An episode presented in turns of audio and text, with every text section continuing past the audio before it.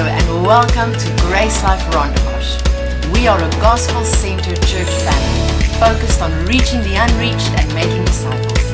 We pray that this teaching will help you to grow in your relationship with Jesus and discover more of the reality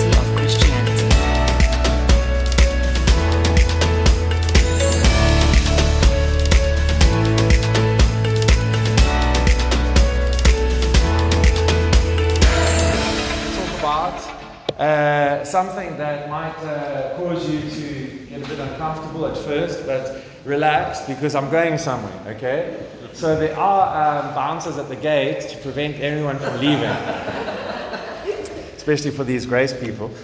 Uh, but uh, we're going to talk about commitment. we're going to talk about devotion. And we're going to talk about um, how to be more committed. Okay? And This is, uh, I know we've got a couple people joining online. Maybe this is for those that couldn't come, but are maybe across the street. No, I'm joking, but stick with me. I'm going somewhere. Turn with me to Acts chapter 2.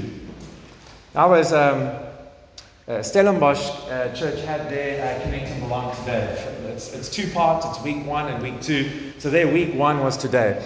And um, so I was preparing the content for them for that and, and uh, had a lot of fun with that. But this is one of the, the uh, passages that I was meditating on with that and I was kind of writing some content for. And, and it, look, look at what it says. It says, they con- uh, verse 42. So Acts 2.42. They continued steadfastly. They continued steadfastly. They continued steadfastly in a couple of things, which I don't want to get into right now. But the, the, the, they continued steadfastly means to be earnest towards. It means to be earnest towards, to persevere, to be diligent, to attend to. And so that's talking about like some serious commitment. Okay? That's talking about some serious commitment. Now think about it for a moment. And if you're starting to feel a little bit bad, don't. I'm going to help you with that in a sec. But, you know, I, I, as I was preparing for this and thinking about, they were, um, what is the word that they used?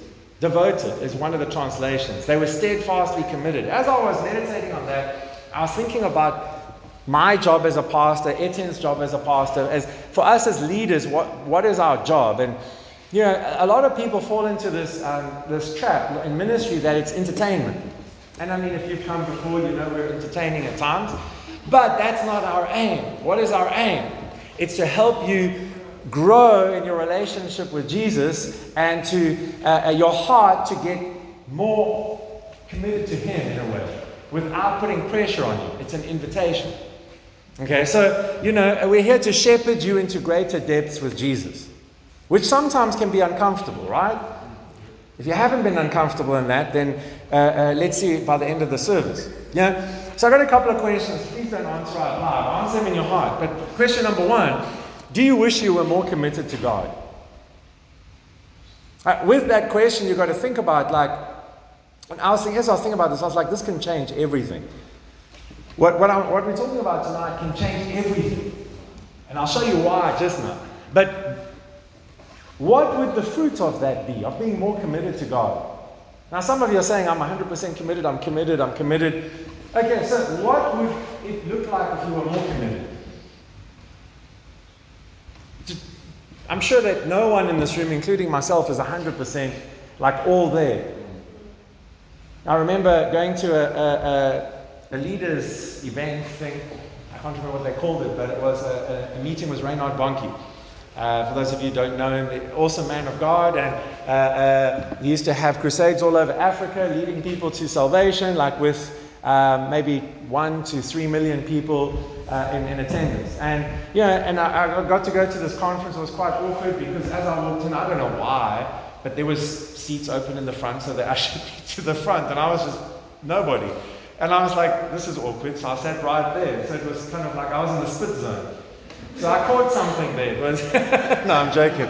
But the point is, is, I remember one of the stories he told, and it was like, it's to leaders. It wasn't just to, to everybody, it was to leaders. And he was talking about how our life is like a house.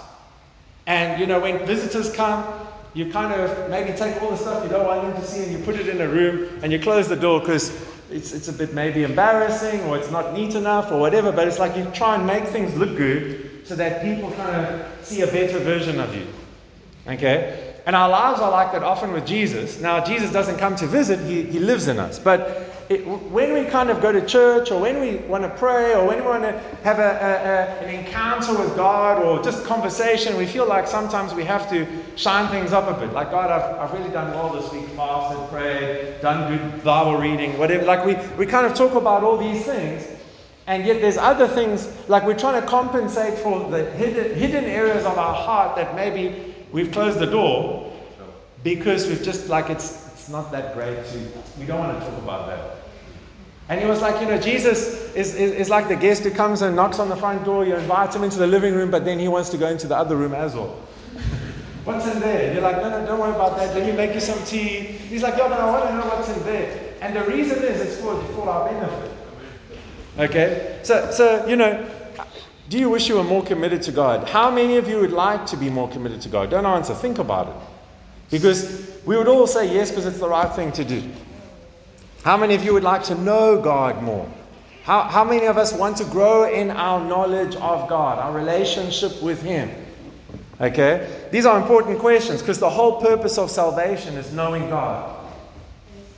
Okay, the whole purpose of salvation is knowing God. I know people who, who uh, uh, uh, their whole purpose of coming to God was, He's going to make me rich. And then when I spent some time in Bible study with them, their relationship with God really wasn't there anymore because they realized that that's not God's purpose in their life. And they were like disappointed, like that rich, rich young man. Because now he, he kind of saw, oh, I had my heart set on something that I thought that you were going to do for me, God, but that's not what you do. So, you know, the, the, the point of salvation is knowing Him in such a way that it transforms us and that our life becomes an advert, becomes a billboard. Like uh, uh, one translation puts it like that and says that we should be billboards. Advertising, advertisement for Jesus. Imagine, like, you, you don't have to say anything, but just the way you live and, and your life is just shouts Jesus. There's a huge difference. This is a quote. There's a huge difference between knowing God and knowing about God. When you truly know God, you have energy to serve Him, boldness to share Him, and contentment in Him. When you truly know God, you have energy to serve Him. A lot of people, in serving God in whatever way they think they're serving God, are just plain tired. Why? Because they don't have the primary, most important thing in place. Because when we truly know God, it causes us to serve. It doesn't, we don't serve to know God, we serve because we know God. Okay, then it says you, you have energy to serve Him, boldness to share Him. I don't know about you, I grew up like this because I grew up a Christian, constantly feeling like I, I have to share my faith. I have to share my faith. So I went on all the faith sharing courses contagious Christianity and all sorts of things. And you know, you learn little tricks and gimmicks to draw pictures and yeah, on a serviette and let me show them this and let me yeah, and it's all good stuff and it's helpful. But why was I wanting to tell people about my faith? Because I thought that's what we should do, which it is. And then why did I do it? Because I wanted brownie points. I wanted to get closer to God. I thought I would know God better if I, I would do things that please Him. But here's the thing: when we fall in love with Jesus we tell people. You know, if, if um, I'm not going to pick on anyone, but if out of the singles, I'm not going to pick on Jamie, for example, but if, if someone who is single was to all of a sudden meet this amazing person, amazing person, you know, godly man, whatever, and, and, and, and that, we wouldn't hear the end of it. If they did, especially if they brought them to church. Okay, this is, this is also marketing for, for Jamie. So the point is, the point is, is that when something is that good, we tell people. But now, legalism will tell us you have to tell people about Jesus. But there's no have to if, it's, if he's changed your life, if he's impacted you. Okay? So, what is the fruit of your relationship with God? This shows where your relationship with God is. Do a bit of fruit inspection for a moment. Remember, don't get depressed, we'll deal with it. Okay? How are you doing fruit wise? What do I mean? Well, love, joy, peace, patience, kindness, goodness, faithfulness, gentleness, self control, the fruit of the Spirit. How are you doing in those areas? Okay? How are you doing in loving people and, and being like Jesus to them and, and, and, and people like look at you and go, wow, I want what you've got? Or do they go, wow, you're a Christian? like, really? You know, like, like uh, which one are you? Like, how's the fruitfulness in your life? Is, it, is, is relationship with God producing life and peace? Now, if you're struggling and you're not experiencing life in some respect, or you're not experiencing peace in some respect, there's no condemnation. We'll get there. We'll deal with that because there's reasons for it. It doesn't mean you're evil and you're going to hell. Amen? Good. So, is your relationship with God benefiting other people? That's a good question. Because a lot of times we, we save into relationship with God and we think it's all about me. God can bless me, I'm blessed, I'm blessed, I'm so blessed. You know, and we just kind of go on this, this train of, um, you know, self centeredness and all of that. And, and yet, we are supposed to be streams of living water. Like flowing, flowing from within us should be streams of living water. It's not a reservoir or a little bucket or a dam for myself. And, and it's like I'm, I'm doing good with Jesus. I'm, I'm, I'm, I'm experiencing his joy and his peace. You know what? The fruit of an apple tree, the apple tree never benefits from. Think about it. It's good for an apple tree to produce apples. It, it helps, it, it's a, a, a product of health. But what good is the apple for the apple tree? Maybe there's some little bit of a thing that you're a, what do you call a, someone who studies, a fruitologist, I'll call them.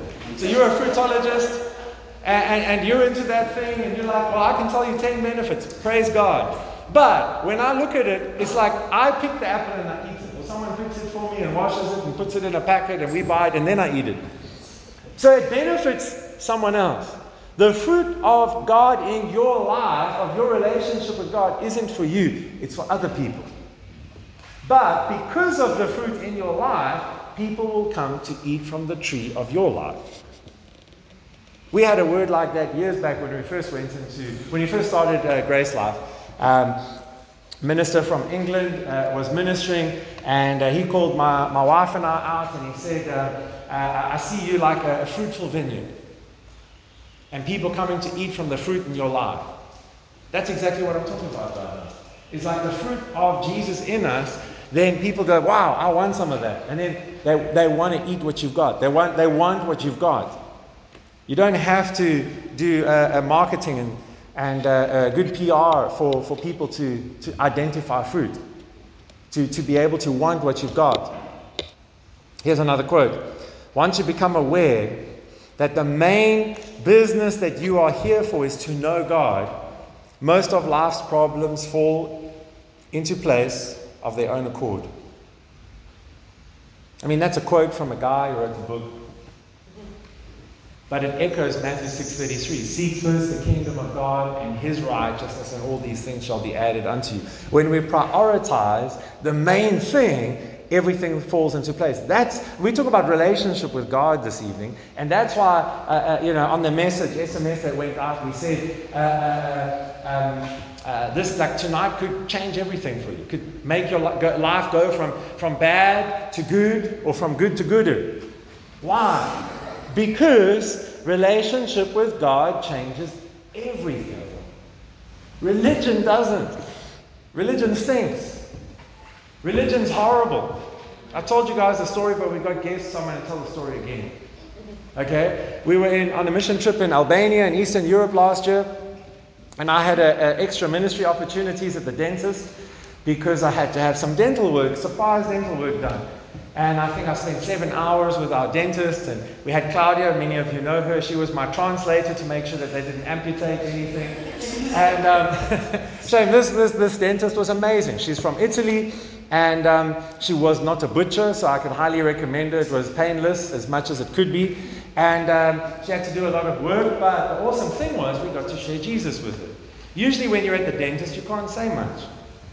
But I could say, Claudia, tell her your testimony. And then, and he was doing his thing, and I was listening to Claudia rattle off in, in Albanian.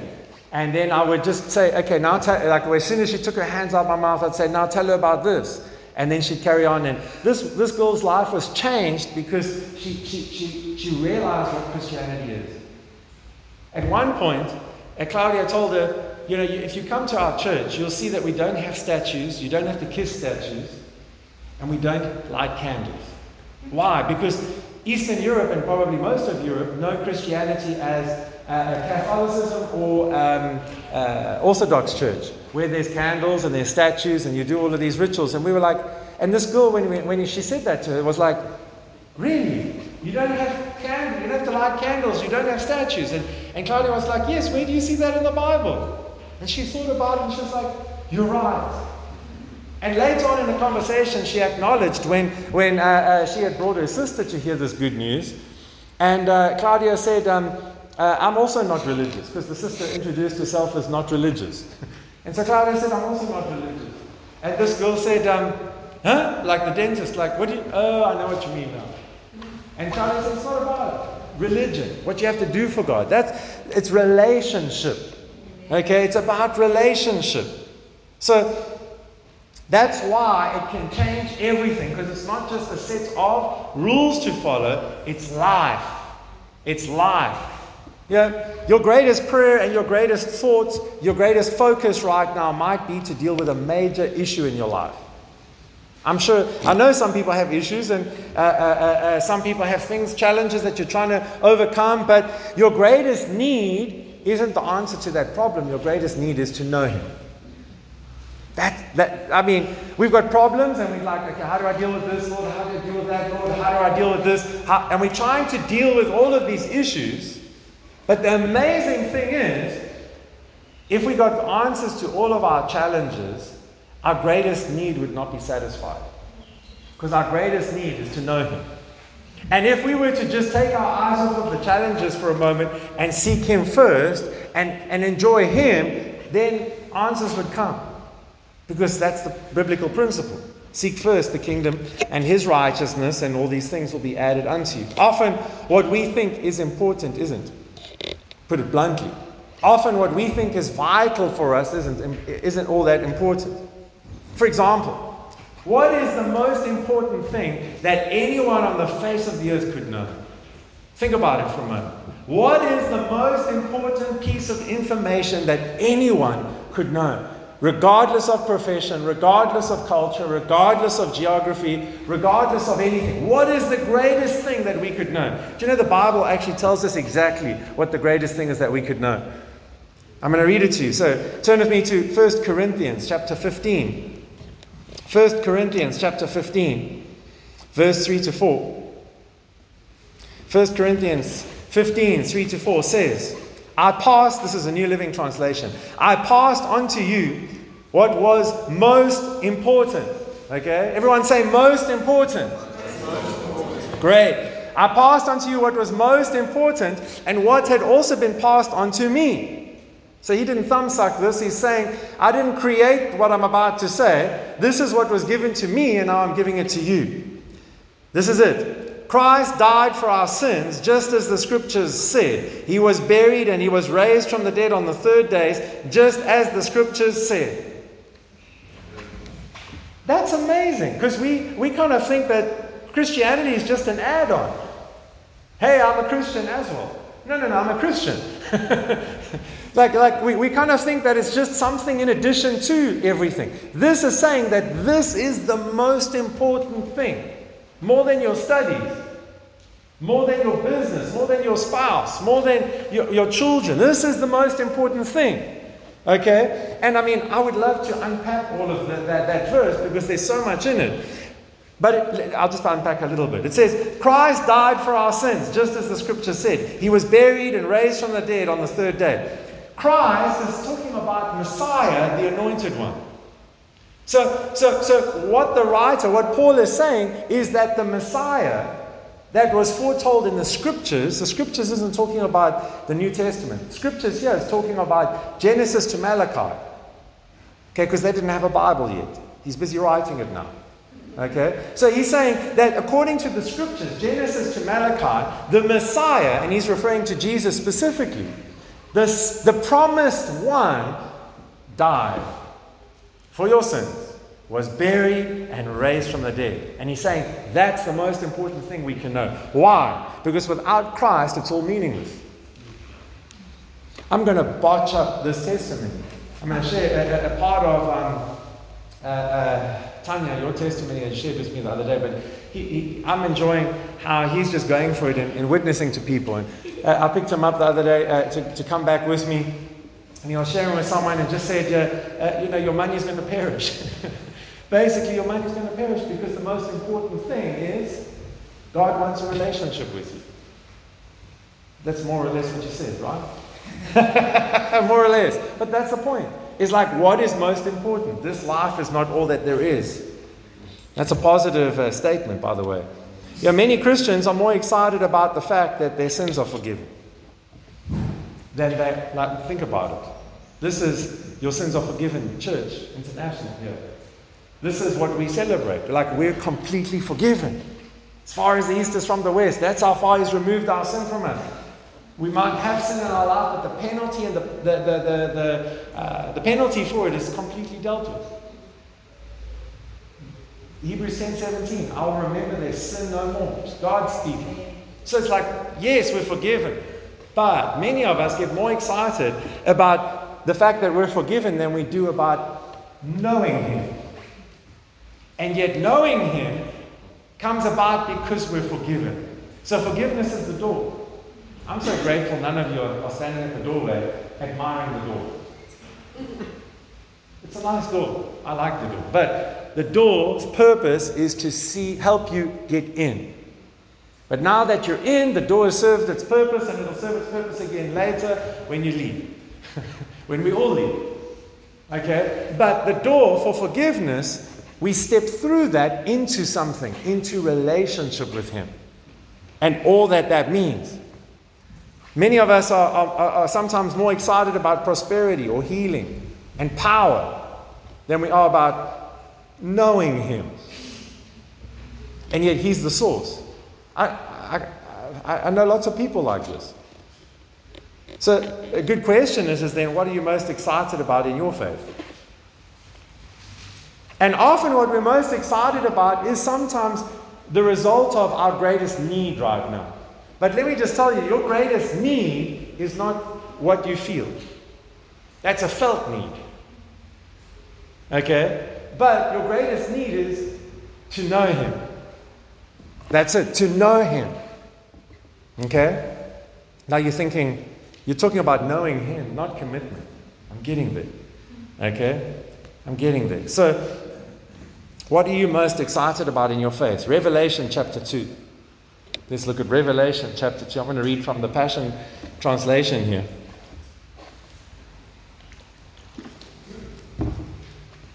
Revelation chapter 2, verse 2 to 4 says, I know all that you've done for me.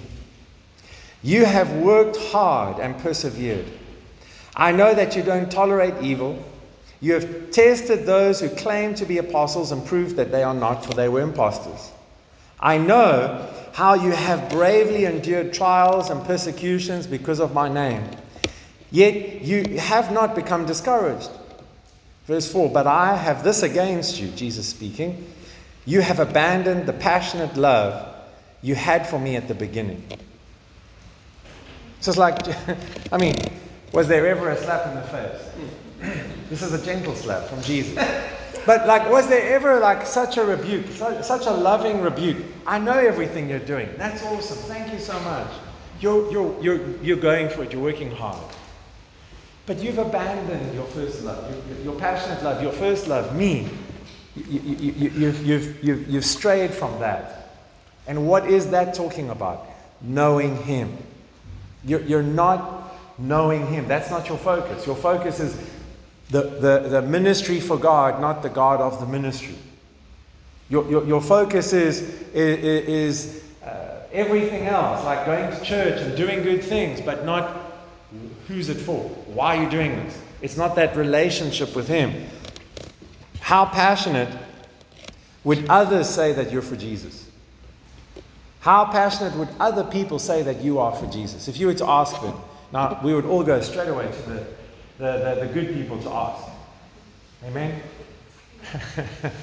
you know, like, uh, like ask uh, uh, Etienne or something, you know, maybe not. Uh, I think Etienne's a good person to ask. Like you ask someone that you know they're going to encourage you and like you're doing well or whatever. But let, let, let, let's uh, uh, you know, take out the talk, how we talk about Jesus. Let's take off the masks and sometimes the show that we put on. And, and let's just ask the question of how passionate are we truly in our hearts? And that's revealed by our focus, it's revealed by what, what directions we're going in, how we live each day. Your friend, your, your, the person sitting next to you can't really answer that question fully for you. They might have a glimpse, but that, you need to answer that with Jesus. Because uh, uh, uh it's between you and Him.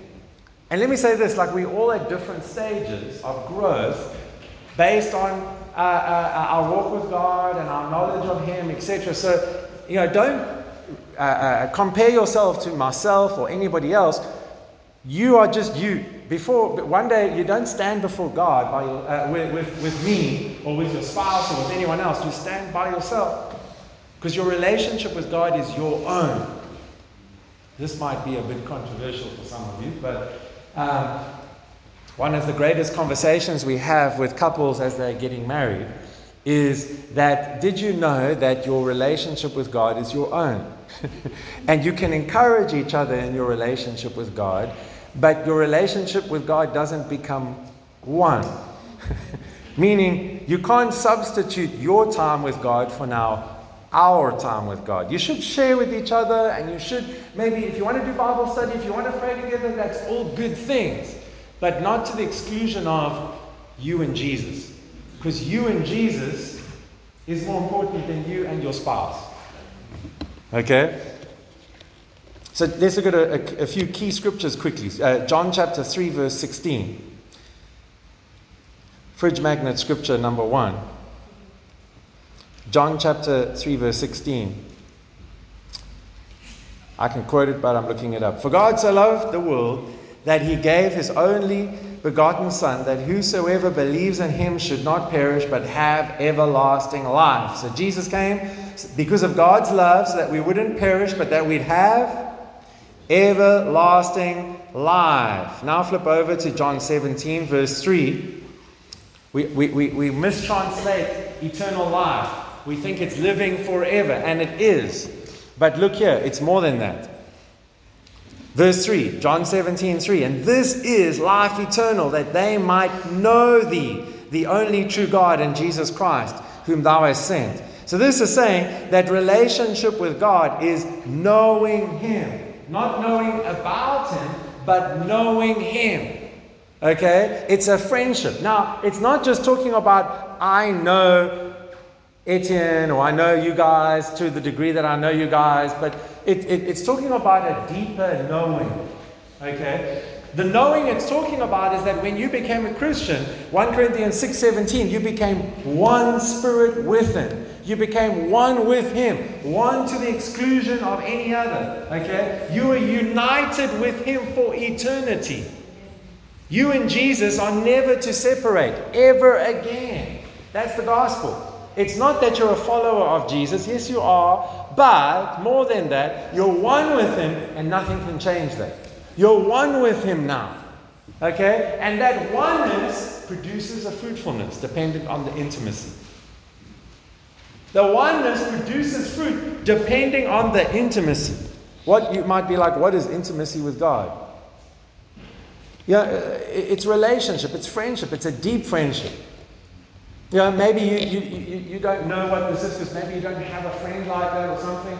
And it's a different type of friendship than it is with God. But, you know, knowing someone super well that you can know what they're thinking before they say it.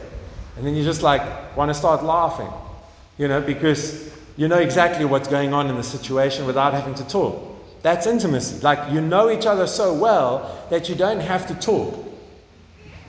Okay?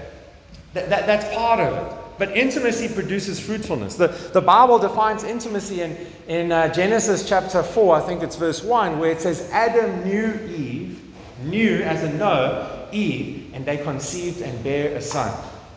And so this is talking about intimacy that produces fruitfulness. So now you and Jesus become one, and that intimacy that you have, you now learn to, to enjoy it. And you know what happens? It produces fruitfulness of love, joy, peace, patience, kindness, goodness, faithfulness, gentleness, self control. Now, because of that relationship, that oneness with Him, Jesus is the seed in you to produce the fruitfulness of the Spirit. You can't get the fruit, the Spirit's not like a tree over here that you now go and pick some fruit off and you put it in your life, and I want a bit of patience. And my, my, my friend told me I need some self control, so I've got some self control, and yeah, I need a bit more. Which one? Dollars. What? Dollars. I think dollars, but that's not on this. Gentleness. Let's take some gentleness. And yeah, it's like, like that's not what we're talking about. What it's talking about is you took the, the seed of that tree from the, the, the fruit and you, you became one with it. You consumed it. And now that, because you consumed it, now it's part of you and it produces the fruitfulness of Jesus. That's what our relationships with God should be like. And because the Churchianity has sold us religion. All over the world, churchianity has sold religion. And because of that, we have millions of Christians who have the, they may have legitimately got the seed of Christ in them. They may legitimately have relationship with God. They may legitimately be born again and going to heaven, but they look exactly like the world and there's no difference in their thinking and their actions and their life. And I'm not talking about sin and all of that. I'm even just talking about love, loving people, things like that. So, what do you value? What do you are you pursuing? What's in your heart? Good verse for that is Matthew chapter 6, verse 21. Matthew chapter 6, verse 21 from the Passion. Your heart will always pursue what you value as your treasure. Your heart will always pursue what you value as your treasure. Do you really value Jesus and knowing Him? Because if you truly value it, you would be pursuing Him. You would be pursuing Him. But you can't value Him if you haven't been captivated by Him yet. If you haven't allowed yourself to be captivated by Him, and, and, and, and, and then, like, then a value starts to grow because you see Him for who He is. You know, many people value themselves more than anything else. Many people value themselves more than anything else. What I mean by that is, you know, we, uh, uh, we value our lives more than we value Jesus, knowing Jesus and, and uh, our relationship with Him. And, and so we end up seeking the wrong things. We indulge in whatever brings us momentary comfort, whether it's sin or whether it's not sin. What, do I, yeah, what does that look like? Well, you know, um, it's a difficult example, but um, we, we, we, we know that going to church is good for us, but the bed is just so comfortable. yeah, that's a silly little example, but it's the best one I can come up with right now. Okay? But, but it's like whatever, you, you got an example in your head, but we, we kind of indulge in whatever brings us momentary comfort instead of indulging in relationship with God. I'm tired, I don't want to really pray or read my Bible right now. I'd rather watch Netflix. But I'm watching Netflix with Jesus. While he's trying to tell you something, but shh, Jesus, um, or whoever's on this thing, I need to see what's going to happen next. You know, oh, my battery's going to run out. Then you, you know, it's not Jesus making your battery run out, by the way. It just runs out because it does that. But the point is, is that I heard this and I loved it. Entertainment is the devil's substitute for joy. So it's like, what are you pursuing? Because a lot of us would rather be entertained. And entertainment is the devil's substitute for joy. So it's like we feel we need joy, so we go for entertainment. Whether it's an entertaining church or whether it's Netflix, we rather have entertainment than real joy which comes from knowing Him. Growing in our relationship with Him and with each other. I mean, there's a verse for this. There's a verse for this. Let's go to uh, 1 John chapter 1. 1 John chapter 1. New Living Translation, verse 1 We proclaim to you the one who existed from the beginning, from whom we, uh, uh, whom we have seen and heard. We saw him with our own eyes and touched him with our own hands. So, this is, this is the reality of Christianity. It's something tangible, something tangible, something uh, experiential. Our faith must be experienced. There's an experience in our faith. Okay? It's relationship with Him. We have uh, we saw him with our own eyes. We've touched him with our own hands. He is the word of life. This one who is life itself was revealed to us, and we have seen him. And we testify and proclaim to you that he is the one who is eternal life. so Jesus is eternal life. You have him, you have eternal life. He was with the Father, and he was revealed to us. We proclaim him to you that we uh, what we ourselves have actually seen and heard so that we may have, you may have fellowship with us. And our fellowship is with the Father and with His Son, Jesus Christ. We are writing these things to you so that you might fully share our joy. This is saying that through relationship with God and relationship or fellowship with each other, the church, this is the communion of the saints. Because we have the, the word fellowship there can be translated communion. It's talking about an intimacy. Our intimacy or communion with Jesus makes us have communion with each other. And when we enjoy, when, when we're communing with the Father and with each other in the Spirit, you know what happens? According to this verse, it brings us joy. Okay? I enjoy watching Netflix at times when there's something to watch. but, and when I have time for it, but the, the, the joy fades very quickly. You laugh and you forgot, like, if you, what did you watch this week that you laughed hysterically at? Tell me every detail about it. Some of you might remember because that's all you do. but a lot of us would not remember. But it's like what we have in the Spirit is much deeper than that. The joy that we have in relationship with God and each other is much deeper than that. So, what's going on in your heart? The question is, does Jesus have your heart? Okay? Uh, Proverbs 4.23 says that we should guard our hearts for they are the wellspring of life. All the issues of life flow from our hearts. Now, you can take what I'm saying legalistically and you can try harder, you can commit again, and you can say, I'm going to be, try harder and focus on Jesus and read my Bible and I'm going to pray and uh, I'm going to grow or whatever. But true commitment isn't born out of the flesh. True commitment and passion for Jesus isn't born because you made a decision. True commitment isn't come about, come about because you felt bad, so you made a decision Sunday evening that you're going to live for Jesus. Okay? That's coming out of the flesh and it's not going to produce life. What does, let's, let's talk about commitment for a moment, because now we're talking about how to be more committed. What does a life completely sold out for Jesus look like? Think about it. What does a life completely sold out for Jesus look like? How committed, now think about that in terms of that. How committed do you want to be to God? God's not going to whip you if you're not committed. God's not going to whip you towards commitment. He doesn't do that at all. Okay? But you get to choose how committed do you want to be. Do you know the more committed you are, the more people will want to commit you. I'm going to leave that there. so again, you can try harder, but you'll fail. And when you, when your efforts are based on a, a, decision that you've made out of the flesh, it will produce condemnation, guilt, and shame. And the Bible says that condemnation kills, but the Spirit gives life. So whatever decision you make needs to be needs to come from the Spirit. It can't be something that I'm going to be the, the, the best Christian I can ever be. It can't be that. It's got to be like, it has to start somewhere else. I'm going to show you where it starts in a second. Okay? Zechariah 4 6. Zechariah 4 6 says, Not by might, not by power, but by my spirit, says the Lord. So right now, you might be super disciplined.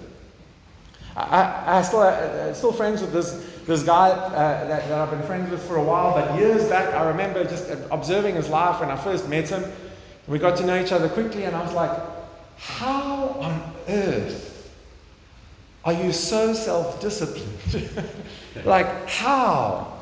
Like, how? Like, I really, I mean, you know, for me, I'd go to the, like, the, not anymore, but I'd go to the shop and, you know, uh, on the way, I thought, let me, a little bit like this maybe, but not, I try not to. But I, on the way back, I, I went and bought some chocolate because I know that people are coming over later in the week. And, you know, by the time I got home, there's no more chocolate. it's gone. I mean, I don't buy chocolate anymore. Like at the shop, um, they can bring it home and then I'll just eat it. Yeah, but the point is, it's like, like, uh, like this friend of mine, if he made a decision, it was done. And I was like, I don't understand that, Lord. Like, you know, the point is, it's like I know even he at times has failed. And then he shares with me that he failed in an area, and it's amazing how much more guilt he experiences than I do because he experiences failure so little. Why? Both of us are, we're, we're, we're, it was born out of flesh. Anyway, because it's our efforts we're focusing on. The kind of life that God wants us to live in victory is victory because of Him, not victory because you tried hard and you succeeded. Then it's all glory to you. It's not, that's not the, the Christian life we were called to. So, let me look at this. How do we increase in our commitment to God? Because I'm sure if we all think about it, there are major benefits of joy and peace and all sorts. I mean, knowing God, you can hear His voice, you can walk with Him, and He can guide you. And it's just like knowing Him will bring you satisfaction. Knowing Him just brings you a great joy and comfort. And you go through the trials of life and you're unfazed because you know Him. He's with you. You've got this relationship. Everyone forsakes you, and it's like, God, you're still here. Thank you, Father. That, that, that it's awesome to, to, to know God. But how committed do you want to be, and how much do you want to know God? There's a couple things we've got to look at how to increase our commitment. So, very quickly, let's go to John chapter 13. John chapter 13. Right down to the end. And if nothing's blessed you so far, this will. Verse 31. Okay? It says, And soon as Judas left the room, Jesus said, The time has come for the Son of Man to enter into his glory, and God will be glorified because of him. And since God receives glory because of his Son, he will give his own glory to the Son, and he will do it, and he will do so at once. Dear children, I will be with you only a little longer. And as soon as and, as I told the Jewish leaders, you will search for me, but you can't come where I'm going. Now I give you a new commandment love each other, just as I have loved you. You should love each other.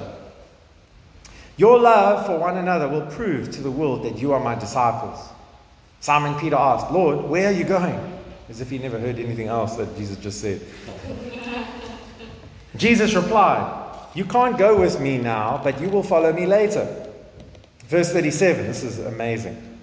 But why can't I come, Lord? He asked. I'm ready to die for you. The, the, um, uh, verse 37 in the, um, uh, I want to turn over to King James, it says it beautifully. Peter said unto him, Lord, why cannot I follow you now? I will lay down my life for your sake. I'm committed to you. I'm sold out for you. Jesus, I'm committed for you. I will lay down my life for you.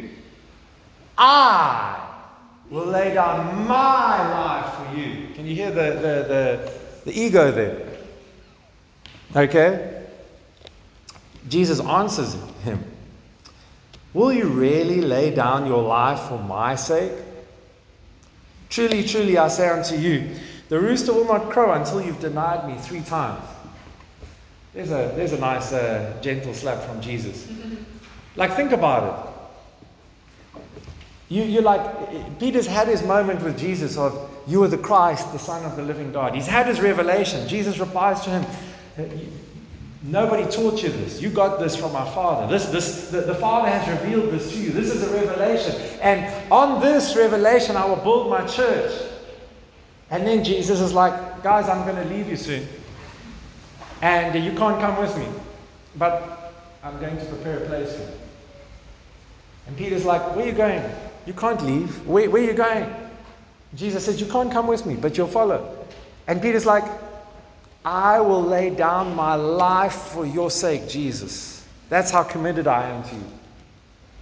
I'm sold out. That's how committed I am to. And Jesus, who he knows is the Son of the living God, the Messiah, says to him, You're going to deny me three times before the morning even comes. Imagine how you would feel in that moment.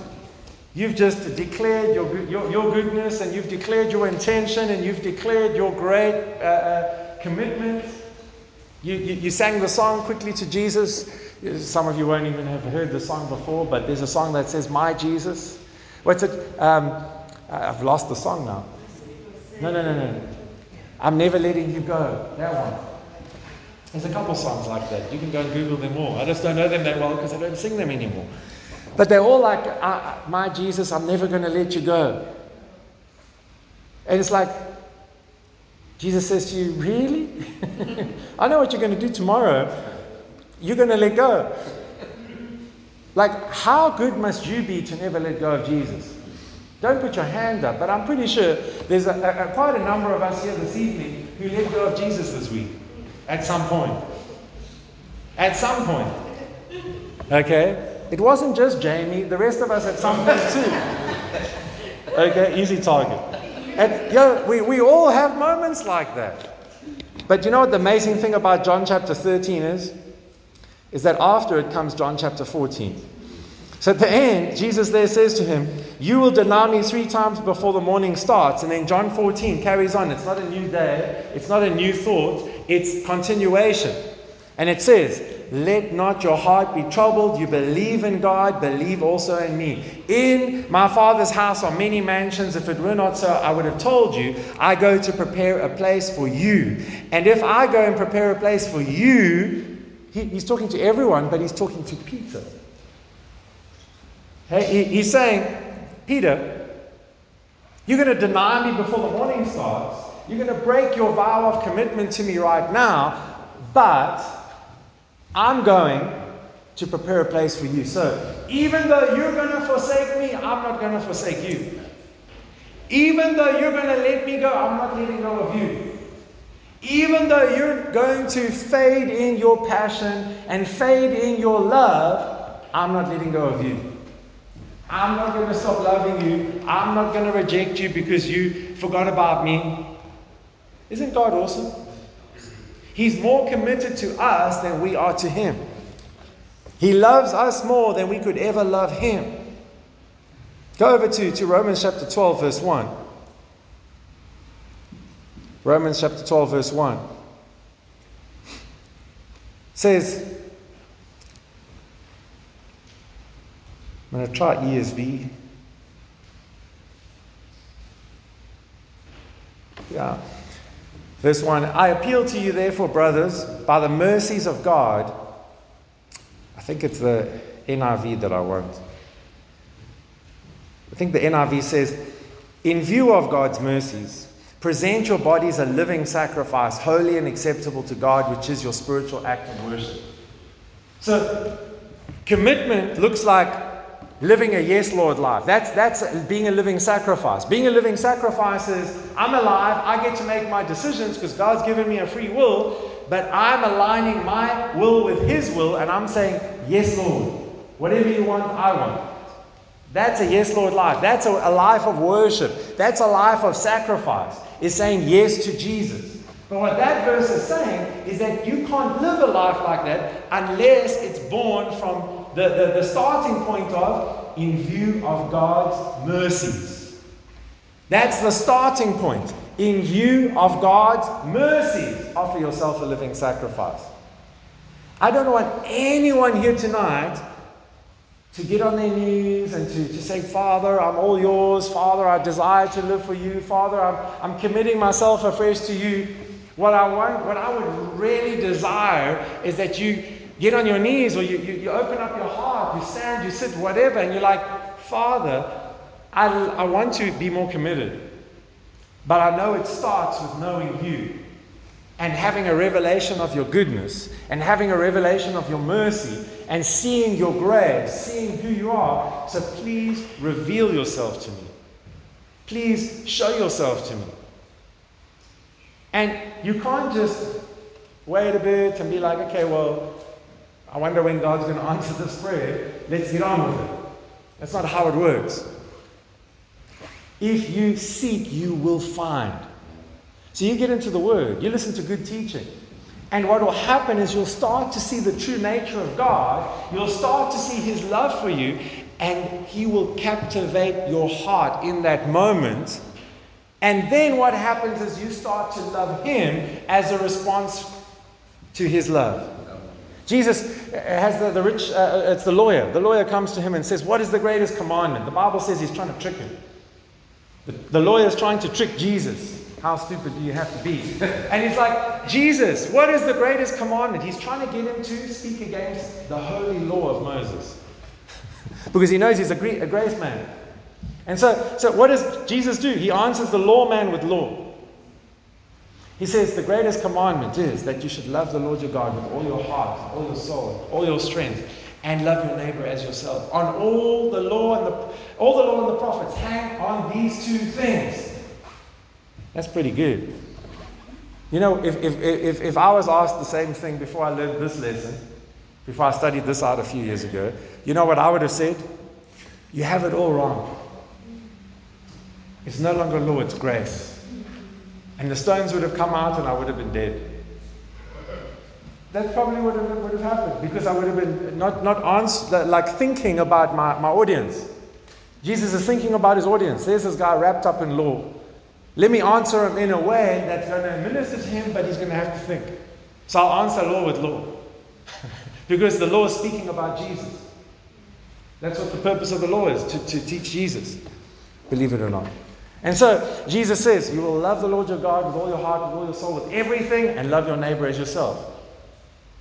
Now, some of you know this question. This is a good question. There's a, a verse that says, We love him because he first loved us. Okay? It was First John somewhere. You can Google it and you'll find it quick. Now that verse, when the, John wrote it, did it become a truth or was it a truth that John wrote? It was a truth that John wrote. John didn't write it and go, wow, I just created a truth. God spoke to him and he wrote the truth that was always. It was an eternal. Truth is eternal. So the truth was eternal that we love him because he first loved us. So wrapped up in what Jesus is saying to this legalistic uh, Jew, this, this lawyer, this expert in the law, the Bible calls him. Matthew 22, I think it is. You know what Jesus is saying? You'll love the Lord your God with everything and love your neighbor as yourself. He's saying, you need to know my love first. That's the greatest command. It's, it's, it's, it's hidden in there. Because Jesus himself knew that truth, and he knew that no one can love him unless they know his love. We cannot love Jesus without first knowing his love. So when we know his love, we can love him in response. Loving God is a response to his love. Loving other people comes from receiving his love. So here's the thing how do we grow in our devotion to God? It starts with focusing on how much God loves us. And we, we just focus in on that. And it will not keep you in a place of passivity if you are actually meditating on it properly. It will motivate you towards action. Because if you truly experience His love and come to see His love, you know what's going to happen? Is you're going to be like, God, I love you. Thank you. I'll do anything for you. Oh, did I just say that, God? Wow. But I would because I trust you. That, that, that's where love flows from, is experiencing love. We experience His love and then we able to love Him and other people. When we uh, realize how committed Jesus is to us, we will start to be committed to Him. You wake up in the morning and you plan to have a quiet time, you plan to read your Bible, you plan to pray, and you're tired. What's one of the first feelings you have in that moment? Huh? Condemnation, because it's happened to you. Why you know. I was waiting to see who's going to answer this question. Never happens to me. but you got young kids, so I understand. Like, it's difficult to wake up sometimes, right? Except when the baby cries. Then, so, so it's like, in that moment, you feel condemnation, guilt sometimes, you even feel shame eventually. But the point is, is in that moment of not being able to uh, uh, follow through on your commitment, you know what we should say? Thank you, Jesus, you're more committed to me than I am to you. You want to meet with me now more than I want to meet with you because I want to want to meet with you. But right now, I just don't want to meet with you because I'm tired. Father, I'm tired. You know that. But you want to meet with me. You know, and, and, and it might take a little bit of uh, effort to actually say, you know what, I'm going to do it because it's important. And it might take a little bit of discipline. It's not wrong. To, to, to, to train yourself to say no to the flesh and staying in bed when you, you want to get out and spend time with God. It's not wrong. Because you're not doing that to try and earn something from God. You're doing it because you know God loves you and He's waiting to let you know how much He loves you. And He can do that while you're in bed but the majority of us will probably fall asleep while Jesus is trying to talk to us. And that's why you have dreams. Because you won't listen in the day. I'm convinced of that. Whenever I have a dream, I know it's because I'm not listening. I'm like, God had to speak to me when I was five, when, when I was in neutral. so the whole point is, it's like we want to grow in our commitment to God because we've got a purpose, because we, we want to live a satisfied life and all this. But, but, but, but, it's not about what you can do for Him, it's about what He has done for you. And the more you focus in on what He has done for you, the more it's going to transform you, and then you'll start to do something for Him. You know, everything we've done, the church plantings, the, the mission trips, the whatever else we do, we, I've, I haven't done anything because I was trying to get God's attention. I was doing it because God got my attention. And it was like, God, I love you. You're amazing. Let, let's see how far we can go from you. Not God, God's expecting something, but God's inviting me into something. Because it's satisfying, it's, it, it's life, it's peace. Amen? This is a place, the place to live. It's a place of satisfaction and delight to know Him. Not because He's going to give me my orders. Like some of you, your prayer life is just about asking for direction. Stop it. And go, God, what do you want to tell me today?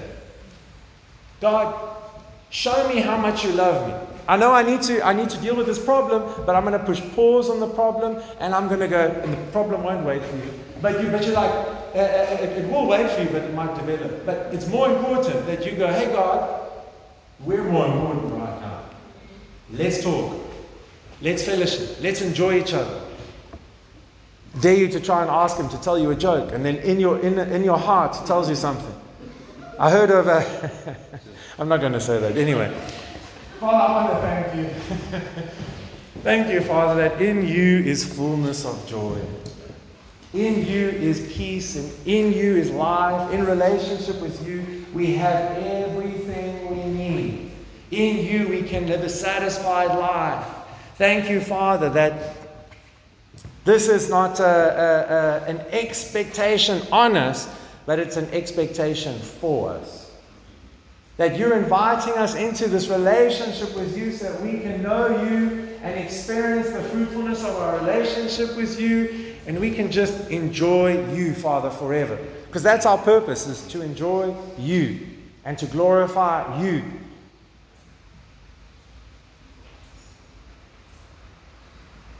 Father, anyone who realizes that they are, uh, at zero, maybe they haven't received Christ yet, so I thank you, Father, that tonight they'll talk to someone and they'll ask that person, How can I receive Christ? I encourage you, if that's you, come talk to myself or anybody that, that you see as a regular here or a leader, they'll help you. They'll pray with you. But Father, I thank you for, for, for us who are, have received you and are Christians. And we know we want to increase in our commitment. We want to experience you more. We want to know you more. Thank you, Father, that you help protect us from any legalism to try hard, to put self effort into this, and to build religion into this. Help us to rather just say, Jesus, captivate me with your love. And to just seek to experience and know your love so that it would propel us forward in your purposes. Propel us forward in commitment to you. In saying no to the things we need to say no to and saying yes to you, Father. Thank you, Holy Spirit, right now that you just, your job, do your job, which is to gush forth the love of God in our hearts Gush forth the love of God in our hearts. Let's just stand up together as we close. Just close your eyes and focus on the Lord for a moment. And I just believe that He's wanting to refresh you in His presence and refresh you in His love before you leave because He knows you might have a difficult week. He knows you might have some challenges ahead, some, some, some things that you need to overcome. And the answer to overcoming in every situation is know Him. Father, we want to know you more. Help us to know you more. Thank you that you've given us a Bible so that we can know you more. You've given us spiritual family so we can learn from each other and know you more. There's no excuse for not knowing you more. Father, I thank you that as we dig in to discover more of your goodness, more of your love, that by your Spirit you are revealing yourself to us and helping and enabling us to have a fruitful, intimate relationship with you, Father. Thank you, Jesus. Thank you, Jesus. You can find more of our free teachings on our website www.gracelife.co. And if you're ever in the Cape Town area, we invite you to join us for one of our gatherings. Our aim is to help you discover Jesus, find family, and experience life. To contact us or to find out where and when we meet, visit our website www.gracelife.co.